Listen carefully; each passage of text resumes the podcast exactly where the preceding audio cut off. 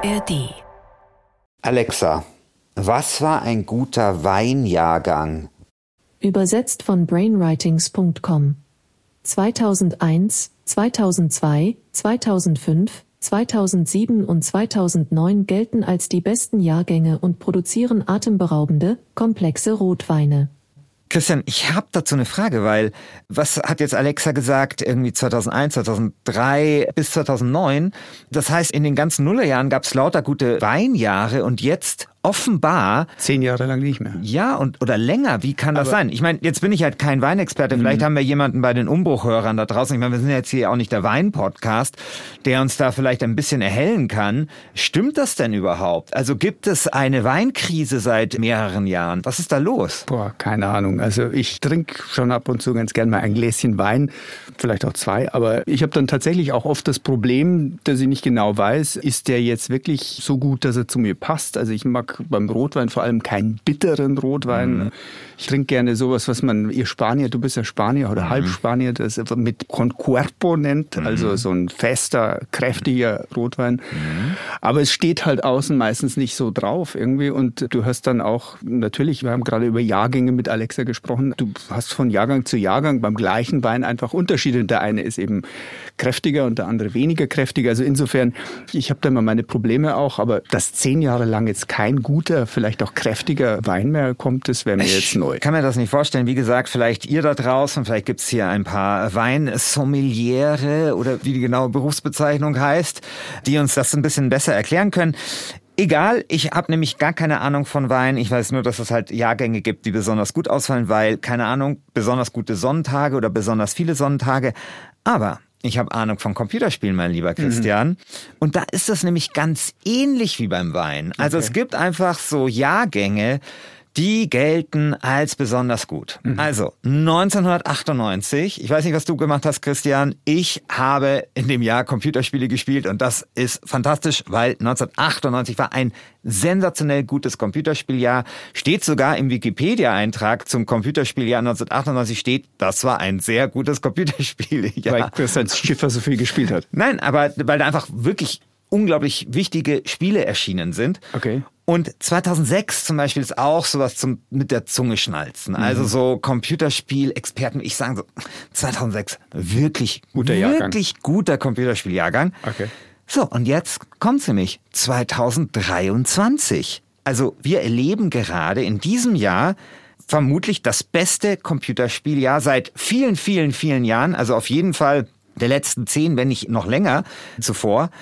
Und in dieser Umbruchfolge möchte ich erklären, warum dieses Computerspieljahr 2023 so gut ist, aber warum es gleichzeitig auch ein furchtbares Computerspieljahr ist, weil es ist nämlich für viele Menschen ein sehr schlimmes Computerspieljahr. Also beim Wein würde man sagen, zu viel Sonne, zu viel Regen oder so, aber ich vermute, daran liegt es nicht. Daran liegt es nicht und woran es liegt, kann ich liegen. Aber es liegt nicht am Regen und auch nicht an der Sonne. Dann würde ich sagen, los geht's mit Umbruch Nummer 67. Ihr findet uns wie immer in der ARD Audiothek. Ich bin Christian Sachsinger. Und ich bin Christian Schiffer.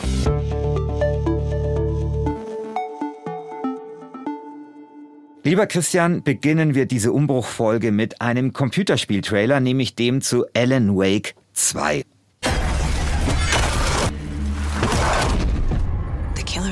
heart next to the body. This wasn't some random act of violence. This was a ritual. Ja, das ist der Trailer zu Alan Wake 2. Das ist ein Horrorspiel rund um einen depressiven Schriftsteller. Aber es ist vor allem ein sehr gutes Spiel. Es hat nämlich einen Metascore von 89 und ist gerade erschienen. Okay, Metascore. Christian, langsam, du weißt, meine Spieleerfahrung, die ist rund 40 Jahre alt. Was ist Metascore?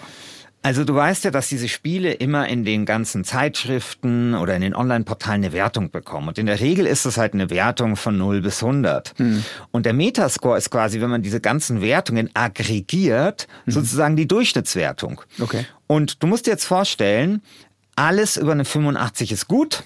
Okay über eine 90 ist sensationell, das ist aber wirklich so, es kommt alle Jubeljahre mal vor und so alles unter 80 da, sagen wir mal so für Fans und unter 50 brauchst du dir gar nicht anschauen. Also ja? Alan Wake 2 ist dann so schon fast Spitze. Absolut. Aber weißt du, was das große Problem ist, ich habe noch keine Sekunde Alan Wake in diesem Jahr spielen können. Weil du diesen Umbruch vorbereiten musst. Genau, weil ich diesen Umbruch vorbereiten musste, aber vor allem, weil dieses Jahr so viele gute Spiele rausgekommen sind. Also es gab ein neues Legends of Zelda, das war toll. Es gab ein neues Spider-Man-Spiel, das war toll.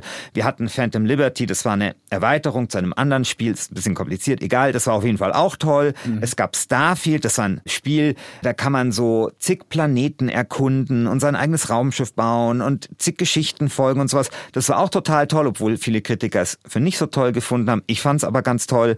Und dann hatten wir Baldur's Gate 3. Baldur's Gate 3. Baldur's Gate 3, da verzichte ich jetzt auf einen Trailer, weil wenn wir jetzt von jedem guten Spiel, was in diesem Jahr erschienen worden ist, einen Trailer spielen, dann wird das eine Trailer-Show. Hm. Also Baldur's Gate 3 war ich weiß nicht, ob du diese Pen-and-Paper-Rollenspiele kennst, also wo man so einen Bogen hat und dann hat man so Würfel mit so 20-seitigen Dings, was wir zum Beispiel früher auf den Dachböden immer gespielt haben. Mhm. Kommt auch in die Tier raus. Das ist das als Computerspiel. Okay. Und das haben sie wirklich ganz fantastisch gemacht, weil dieses Spiel reagiert auf alles Mögliche, was du machst. Also du kannst sehr kreativ, du kannst Entscheidungen fällen, du kannst gut sein, du kannst böse sein, auf alles Mögliche reagiert dieses Spiel. Und es ist absolut fantastisch. Also, Baldur's Gate 3 hat, glaube ich, einen Metascore geholt von, ich glaube, 97 oder 98, also sowas, was ich noch wow. nie gesehen okay. habe. Also jetzt bist du ja schon in meiner so viel, Welt. So viel habe ich jetzt schon gelernt. Genau. Jetzt bist du schon in meiner Welt. Also es ist wirklich extrem ja. gut. Okay. Ja, es war einfach bisher ein absurd gutes Spielejahr. Das sagt auch Geraldine Hohmann. Geraldine hat selbst Game Design studiert, also wollte erst Game Designerin werden. Dann ist sie aber quasi zur anderen Seite gewechselt und spricht nun vor allem über Spiele. Sie schreibt über Spiele, spricht aber auch vor allem über Spiele und das tut sie bei der GameStar. Das ist das deutsche Games-Magazin überhaupt und dort hört man sie bei dem Podcast GameStar Talk. Also mal als Vergleich, wir bei GameStar haben mittlerweile so ein geflügeltes Wort für die letzten Spielejahre entwickelt. Wir haben es seit Jahren eigentlich immer das Jahr der zweiten Reihe genannt. Also 2020, seit ich mich erinnern kann. 2020 hieß es ja, war das Spielejahr der zweiten Reihe. 2021 war das Spielejahr der zweiten Reihe. Und oh, 2022 war das Spielejahr der zweiten Reihe. Und was wir damit meinen, sind so Tatsachen wie, wenn man sich mal anschaut, 2021 ist ein Spiel wie It Takes Two Spiel des Jahres geworden. Und es ist ein fantastisches Spiel. Aber es ist ein kleines Koop-Spiel, das überhaupt nicht den Nerv der Core-Gamer-Community trifft und das in einem Jahr wie jetzt 2023 niemals gewinnen würde, weil es gar nicht auf dem Schirm der Leute wäre. Also im Klartext, 2021 war so ein Jahr, da hat so ein kleines Spiel wie It Takes Two, das war quasi so der Einäugige unter den Blinden. Und jetzt gibt's quasi nur noch Einäugige oder Zweiäugige. Verstehst du? Also wirklich gute Spiele. Genau. Aber woran liegt das? Das hat eine ganze Menge auch unter anderem mit der Pandemie zu tun. Weil wir alle zu Hause saßen und man halt nur Blockflöte lernen konnte oder Computerspiele zocken. Und auch weil die Spieleentwickler wahrscheinlich viel Zeit hatten und kaum abgelenkt waren würde ich jetzt mal sagen. Also Corona und Lockdown, so schlimm das für uns alle war, aber für die Games-Branche könnte ich mir vorstellen, hat das einen heftigen Schub gegeben, oder? Ja, das stimmt. Also du wirst lachen. Also ich kann mich noch sehr genau erinnern an diese erste Woche, als wir im Lockdown damals waren. Hm. Da wurde ich damals in einer Woche von drei Redaktionen angefragt, ob ich einen Artikel schreiben kann mit Computerspieltipps. Hm. Weil die Leute jetzt zu Hause sind. Du Christian, schreib uns fünf Spiele auf, die Leute jetzt zu Hause zocken können. Also damit mir die Decke nicht auf den Kopf. Genau. Also das war so, da haben plötzlich Leute dieses Medium entdeckt, die davor nichts damit zu tun haben wollten. Es gab auch regelrechte Corona-Hits, also Animal Crossing zum Beispiel. Das ist so ein Spiel für junge Mädchen. Da geht es irgendwie darum, irgendeine Insel zu bevölkern. Und keine Ahnung, es hat sich millionenfach verkauft. Das war so ein absoluter Pandemie-Hit, weil das war so der ganze Eskapismus und so alles, mhm. was man damals haben wollte. So heile Welt und so.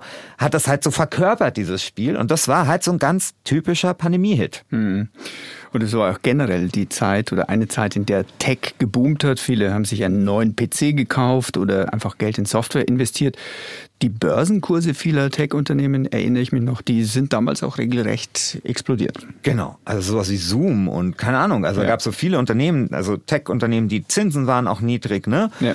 Und bei Computerspielen war das ganz ähnlich. Also über die Börsenkurse reden wir gleich, aber vielleicht nochmal so der Blick einfach auf diese Basis und auf diese Zeit also Computerspiele haben damals tatsächlich geboomt und zwar nicht nur, weil die Leute zu Hause saßen, sondern weil sie auch nicht so wirklich eine Möglichkeit hatten, Geld auszugeben. Ja? Mhm. Kinos hatten zu, Kneipen hatten zu, Fußballsteine hatten zu. Und wenn du dann irgendwie Unterhaltung haben wolltest, naja, mhm. dann war halt vielleicht die Option, statt, weiß ich nicht, das Geld eben fürs Theater auszugeben, war halt die Idee, okay, dann gebe ich das vielleicht für ein Computerspiel aus, ne? Und da hat dann die Branche tatsächlich geboomt. Die Umsätze sind gestiegen, Personal wurde angeheuert. Die Pandemie hatte aber trotzdem auch einen anderen Effekt. Was weißt du denn über Spieleentwicklung? Nicht viel. Es tut mir so leid, Christian, dass das jetzt heute so die Sendung ist, wo ich die ganze Zeit dir Dinge erklären muss.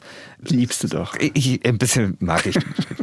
Gefällt mir schon ganz gut. Also, Computerspiele sind natürlich sehr breit gefächert. Gibt sehr viele unterschiedliche. Es ist eine unglaublich komplexe Arbeit an einem Spiel. Spiele wie zum Beispiel das Starfield mit dem Planeten, was ich vorher erwähnt habe, das war sieben oder acht Jahre in der Entwicklung. Mhm. Das sind einfach riesige Produktionen, die dauern sehr, sehr lange. Das ist vergleichbar mit, was weiß ich, sehr aufwendigen Opern oder sowas, ja.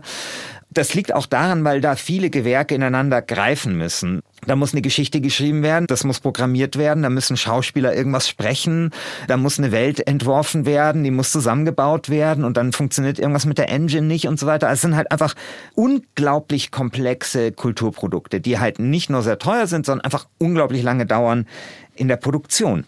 Und damals, da kann ich mich auch noch gut erinnern, so in der Corona-Zeit oder knapp danach, da sind auch viele Spiele erschienen, die nicht so ganz fertig waren, weil mhm. zum Beispiel das Qualitätsmanagement plötzlich nicht mehr im selben Haus saß, sondern von zu Hause gearbeitet hat. Das heißt, einerseits, die Hersteller von Computerspielen haben schon profitiert, weil anders als jetzt ein Kneipenbesitzer konnten Computerspiele weiterhin produziert werden. Aber es gab schon Probleme auch in der Computerspielproduktion. Und das hat dann auch dazu geführt, dass das ein oder andere Spiel dann auch verschoben worden ist. Und dreimal darfst du raten, in welches Jahr diese Spiele dann verschoben worden sind? 2023. Genau. Also nehmen wir zum Beispiel Starfield, das ist dieses epische Sci-Fi-Spiel. Das hätte zum Beispiel eigentlich im letzten Jahr rauskommen sollen, ist aber dann dieses Jahr erschienen. Also ein Teil der Erklärung für dieses großartige Spielejahr ist halt auch, dass, naja, so ein bisschen Zufall mit dabei war ja unendlich viele Verschiebungen. Also die letzten Jahre gab es ja durch die Pandemie, aber auch andere Faktoren immer wieder Verschiebungen, die einfach dazu geführt haben, dass, glaube ich, die Entwicklerinnen und Entwickler untereinander auch gar nicht mehr den Überblick hatten, was wann erscheint. Und sich nicht mehr so wirklich festlegen konnten und sagen konnten, ah, hier ist irgendwie ein Release-Fenster, wo wir uns gern reinsetzen wollen, weil es wurde sowieso alles dreimal verschoben. Und ja, dann hat eben auch Zufall echt, glaube ich, mit eine große Rolle gespielt, dass jetzt die dicken Fische alle gleichzeitig erschienen sind. So, Christian, jetzt sind diese ganzen dicken Fische alle gleichzeitig erschienen, schwimmen jetzt gleichzeitig im Teich rum hm. und das führt zu einem Problem. Ja, man, man weiß nicht, welchen man wirklich angeln soll, oder? Ähm, du hast ja gesagt, du hast, hattest zum Beispiel nicht mal Zeit, dieses Alan Wake 2 zu spielen. Ja, Riesendrama. Ja. Das hatte aber auch Folgen für die ganze Branche. Also die Geraldine hat ja schon gesagt, so ein Spiel wie It Takes Two, das 2001 rausgekommen ist, das war damals noch Spiel des Jahres und das würde heute komplett untergehen. Und genau das ist mit vielen Spielen passiert, also vor allem mit vielen so Double-A-Spielen. Ähm, also ich kenne Triple A, äh, wenn es um die Kreditfähigkeit von Unternehmen oder Staaten geht, aber Double A wäre jetzt zumindest je nach Ratingagentur wahrscheinlich nur noch die zweithöchste Bewertung. Nicht schlecht, aber eben halt nicht ganz top. Gilt das auch so für die Spielebranche? Sehr gut hergeleitet, Herr okay. Sachsinger, sehr gut hergeleitet. Tatsächlich ist es so, also das, was man so im Kino Blockbuster nennt, das sind ja. in Computerspielen sind es Triple A Produktionen. Ja? Okay. Das sind einfach so die fetten Spiele, wo sehr, sehr viel Geld reinfließt und die natürlich auch entsprechend viel Umsatz machen. Dann gibt es natürlich ganz unten wiederum die Indie-Spiele und irgendwo dazwischen ist halt Double A. Ne? Das sind so Spiele, die kosten, weiß ich nicht, vielleicht mal 20 Millionen oder sowas oder 40 Millionen und da arbeiten halt nicht 700 Leute dran, sondern weiß ich nicht 100 oder 50 oder sowas, ja. Also und das das sind noch nicht die Top-Spiele. Ja, die Top-Spiele, das sind ja riesige Produktionen eben, die über Jahre gehen, okay. wo hunderte von Leuten dran arbeiten und die teilweise mit Marketing dann zusammen auch über eine Milliarde an Produktionskosten wow, haben, ja. Okay, also ja Kinodimensionen. Ja, mehr. Mehr, glaube ich. Also ich bin jetzt im Kinomarkt nicht so informiert, aber also Computerspiele dürften wahrscheinlich schon mit die teuersten Kulturproduktionen überhaupt sein. Okay. Also das ist sozusagen so Double A ist halt so dieses Mittelfeld. Und dieses Mittelfeld, das hat halt dieses Jahr Probleme bekommen. Also da haben sich viele Spiele einfach nicht gut verkauft, die sich unter normalen Umständen schon gut verkauft hätten. Natürlich vielleicht auch, weil natürlich Rezessionsängste. Man überlegt sich halt zweimal, naja, kaufe ich mir halt irgendwie das fette Spiel oder kaufe ich mir zusätzlich noch mal was anderes? Okay, dann kaufe ich mir vielleicht doch nur das große Spiel und so weiter mhm. und so fort. Und da gab es dann einfach sehr viele Flops. Das sagt auch Petra Fröhlich. Petra Fröhlich ist eine totale Legende in der deutschen Games-Journalismus-Szene. Also als ich jung war, da habe ich immer die PC Games gelesen. Da war mhm. sie Chefredakteurin. Und deswegen habe ich mich sehr gefreut, dass ich Petra Fröhlich interviewen durfte. Die betreibt seit 2015 die Branchen-News-Webseite Gameswirtschaft. Und äh, was wir auch feststellen, das Geld wird einfach zielgerichteter ausgegeben. Das heißt, die Hersteller von Blockbustern, wie jetzt aktuell Spider-Man 2, die haben überwiegend kein Problem. Dafür umso mehr die Titel der zweiten und dritten Reihe. Das ist ein bisschen wie im Konzertbereich für gute Plätze bei Taylor Swift oder Helene Fischer oder Coldplay nehmen die Menschen richtig Geld in die Hand, aber eben halt nicht mehr für den Auftritt eines deutschen Singer-Songwriters oder für kleine Festivals. Da müssen dann zuweilen auch Auftritte oder ganze Festivals abgesagt werden, weil einfach die Nachfrage und der Ticketvorverkauf nicht da ist. Ja, und genauso ist es bei Computerspielen auch. Ich habe dir ja gerade gesagt, Christian, ich habe mich wahnsinnig gefreut, Petra Fröhlich zu interviewen. Ich habe die 30 Minuten lang interviewt. Es war in der Top-Qualität. Und dann habe ich danach gemerkt, ich habe nicht auf den Aufnahmeknopf gedrückt. Klein so, also so, ist einmal, so aufgeregt, ja, dass er die große genau, Gamesfrau interviewt. Genau, genau. Und deswegen, ja. also Petra Fröhlich hat mir dann Gott sei Dank, die war auf dem Sprung im Urlaub, noch mal schnell ein paar Fragen, Antworten ins Handy reingesprochen. Hört sich erstaunlich gut an, aber das nur sozusagen für den Hintergrund, ja. Aber so ist das eben. Ja, passiert den allerbesten Journalisten und auch Christian Schäfer. Genau. Und jetzt kommen wir langsam so auf die Frage, warum das so ein großartiges Computerspieljahr war, aber eben auch ein wirklich schlimmes Spielejahr, weil die Branche an sich ist ja total erfolgsverwöhnt. Hm. Also man hört ja immer nur noch größer und noch größer, noch mehr Umsätze und das ändert sich eben gerade in diesem Jahr. Ja, dass sich die Spieleindustrie in einer handfesten Krise befindet, kann man unter anderem an den Börsenkursen ablesen. Gerade die Aktien der europäischen Publisher befanden sich zuletzt ja, im freien Fall und das ist im Einzelfall wirklich dramatisch. Wir erleben außerdem Entlassungen im großen Stil, dazu Projektstops und Verschiebungen. Ganze Standorte und Abteilungen werden geschlossen. Also ja, die Branche durchlebt derzeit einen echten Stresstest, auch deshalb, weil die Unternehmen in den vergangenen Jahren auch deutlich Personal aufgestockt haben und insofern kann man schon davon sprechen, dass sich die Games-Industrie in einer Krise befindet. Und die Leute, die in dieser Branche arbeiten, die bekommen diese Krise jetzt natürlich als allererstes zu spüren. Also es werden Entlassungswellen verkündet, Studios wurden geschlossen. Es gab hier in München ein Studio, Mimimi hieß das. Die haben das Kunststück fertiggebracht, tatsächlich ein aus Deutschland hoch angesehenes Studio zu sein. Die haben übrigens immer auch für ihre Spiele Metascores gehabt von über 85 Prozent. Okay. Also die waren richtig, richtig gut dabei. Das war so ein Renommee-Studio einfach aus Deutschland und die haben vor ein paar Wochen gesagt, sie können einfach nicht weitermachen. Also mhm. sie sind nicht pleite gegangen oder so, aber sie haben gesagt, das ist das letzte Spiel und sie schließen einfach das Studio. Und Jetzt in dieser ganzen Krisensituation kommt deswegen natürlich auch noch ein Thema so ein bisschen auf die Agenda, nämlich der Crunch. Ich weiß nicht, ob hm. du von dem Begriff mal was gehört hast. Knirscht, knirschen? Also Begriff kommt eigentlich aus der, ich glaube, das gab den schon in der Softwareentwicklung. Das ist so. Wenn es nicht rund läuft. Ja, wenn du einen Abgabetermin hast. Ah, also okay. Also sozusagen du, bei Spielen zumindest ist es so, ich habe ja gesagt, ein Spiel kann auch mal sieben, acht Jahre dauern in der mhm. Entwicklung, manche auch kürzer, klar, aber du hast halt diesen Abgabetermin und dann, wenn es um den Release geht und da ist alles abgestimmt. Die ganze Marketingkampagne ist abgestimmt darauf. Und dann muss dieses Spiel an diesem Termin rauskommen ist vielleicht aber noch nicht fertig. Und mhm. dann kommt der Crunch. Der Crunch heißt, dass plötzlich die Leute lange arbeiten müssen, dass plötzlich am Wochenende gearbeitet werden muss, dass plötzlich 16 Stunden am Tag gearbeitet werden muss. Und das sind einfach so diese Horrorwochen, wo einfach irgendwie dieser Wagen noch über den Berg geschoben werden muss. Ja, mhm. das ist so der Crunch. Allerdings muss man auch sagen, Crunch wird dann in vielen Firmen auch ein bisschen institutionalisiert oder ist halt dann doch nicht mehr die Ausnahme, sondern die Regel. Und das ist ein großes Problem in der Computerspielbranche ohnehin schon und eines, das vielleicht in Krisenzeiten natürlich auch nochmal besonders delikat ist, sagt Geraldine Hohmann. Gerade das Thema Crunch und schlechte Arbeitsbedingungen das gab es schon immer. Ne? Das gab es schon in den 80er Jahren wahrscheinlich, als Spieleentwickler und Entwicklerinnen zu dritt irgendwie im Keller ihres Elternhauses saßen und sich selbst ausgebeutet haben, weil Spieleentwicklung so ein emotionales Leidenschaftsthema ist. Und das kann leicht ausgenutzt werden, sage ich mal. Weil wie gesagt, es gibt Arbeitgeber in der Spielebranche, die die Leidenschaft für Videospiele ganz bewusst ausnutzen, um mehr Leistungen aus Mitarbeitenden herauszuholen, als eigentlich zum Beispiel vertraglich festgesetzt ist und das für möglichst wenig Geld. Und dass das überhaupt möglich ist, obwohl es zum Beispiel gegen Verträge oder Arbeitsgesetze verstößt, das kann man eben nur aus einem sehr, sehr menschlichen Blickwinkel verstehen. Hört sich nicht gut an. Nee, hört sich tatsächlich nicht gut an. Also ich muss auch ehrlich sagen, wir spielen immer diese ganzen bunten Spiele und so wie toll und man will aber nicht dabei gewesen sein, wie sie erstellt. Also weiß ich nicht, vielleicht, hm. ich will jetzt nicht irgendwie fehlgeleitete Vergleiche machen, aber weiß ich nicht, bei den Pyramiden sehen super aus, man will aber nicht bei der Erbauung dabei gewesen sein. Und das ganze schlimm ist es, glaube ich, nicht, ja.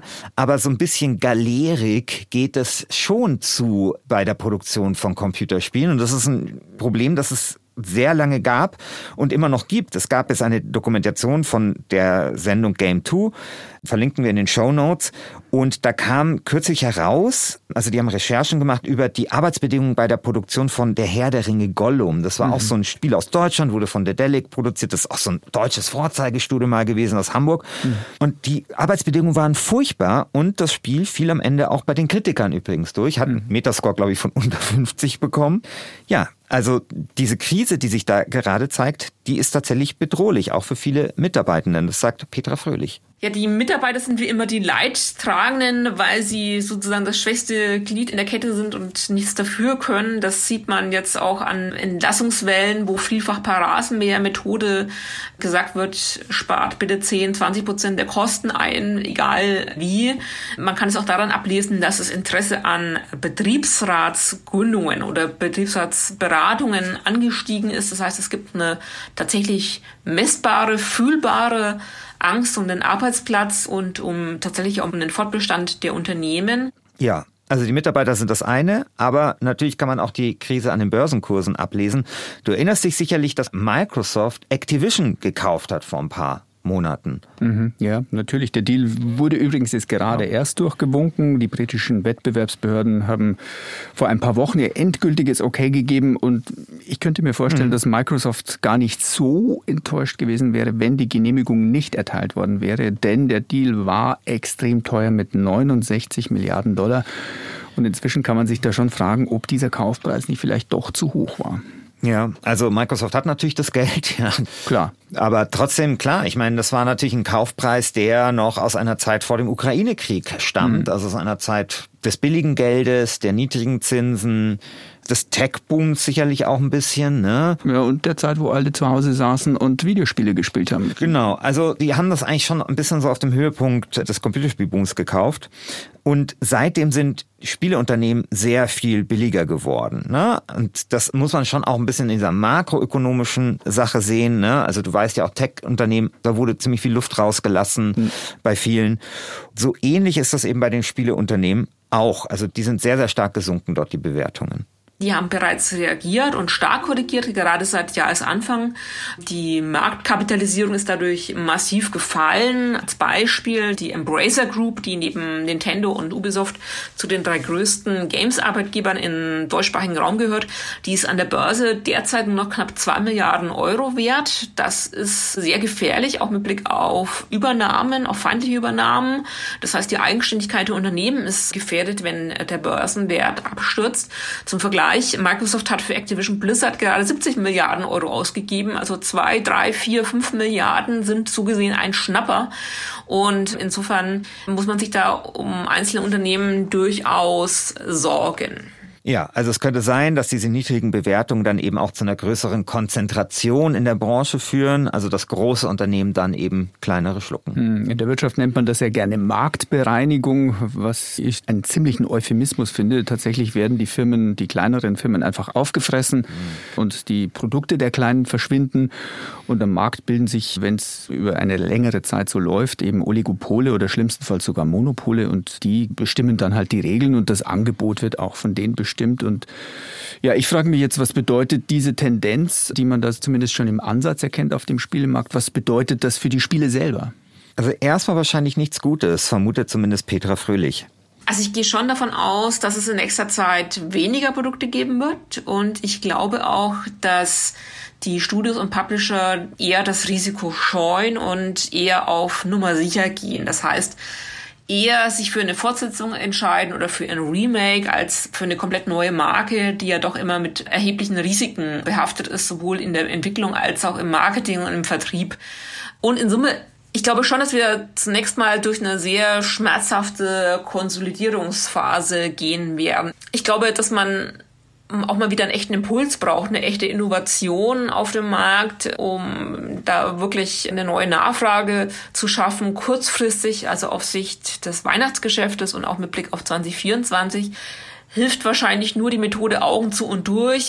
Also im Klartext, es wird vermutlich erstmal mehr vom Gleichen geben. Und also Gleiche heißt äh, mehr Blockbuster, mehr Sachen, die genau. sich irgendwie schnell finanzieren, weniger kreative und vielleicht risikoreiche Spiele. Ja, und vor allem, was ja hey, auch immer so ein großes Problem ist bei Computerspielen, halt immer mehr Fortsetzungen. Hm. Also das ist ja sowieso so ein Problem. Ja, also jedes Jahr gibt es ein neues FIFA, jetzt heißt es irgendwie anders und jedes Jahr gibt es hm. dies und das. natürlich, in dem Moment, wo sozusagen eine Krise da ist, da verlässt man sich natürlich eher auf das, bei dem man glaubt, dass es funktioniert. Ja. Und das ist natürlich nicht so gut. Und es ist auch nicht so richtig klar, woher diese Innovationen kommen kann, die Petra Fröhlich da so ein bisschen sich erhofft. Mhm. Aber es gibt, und hier kehren wir wieder an den Anfang dieser Folge zurück, es gibt so ein paar positive Vorbilder, sagt Geraldine Hohmann. Ich glaube, das war wirklich ein Ausnahmejahr. Und ich hoffe, dass man es positiv sehen kann. Ich hoffe, dass das bedeutet, dass nächstes Jahr wieder mehr Raum für Double A ist und für Experimente. Und wie gesagt, dass Baldur's Gate 3 eben auch ein gutes Zeichen setzt und den Leuten Mut macht, wieder mehr Singleplayer-Leidenschaftsprojekte zu entwickeln und nicht immer nur auch auf so Entwicklungstrends aufzuspringen.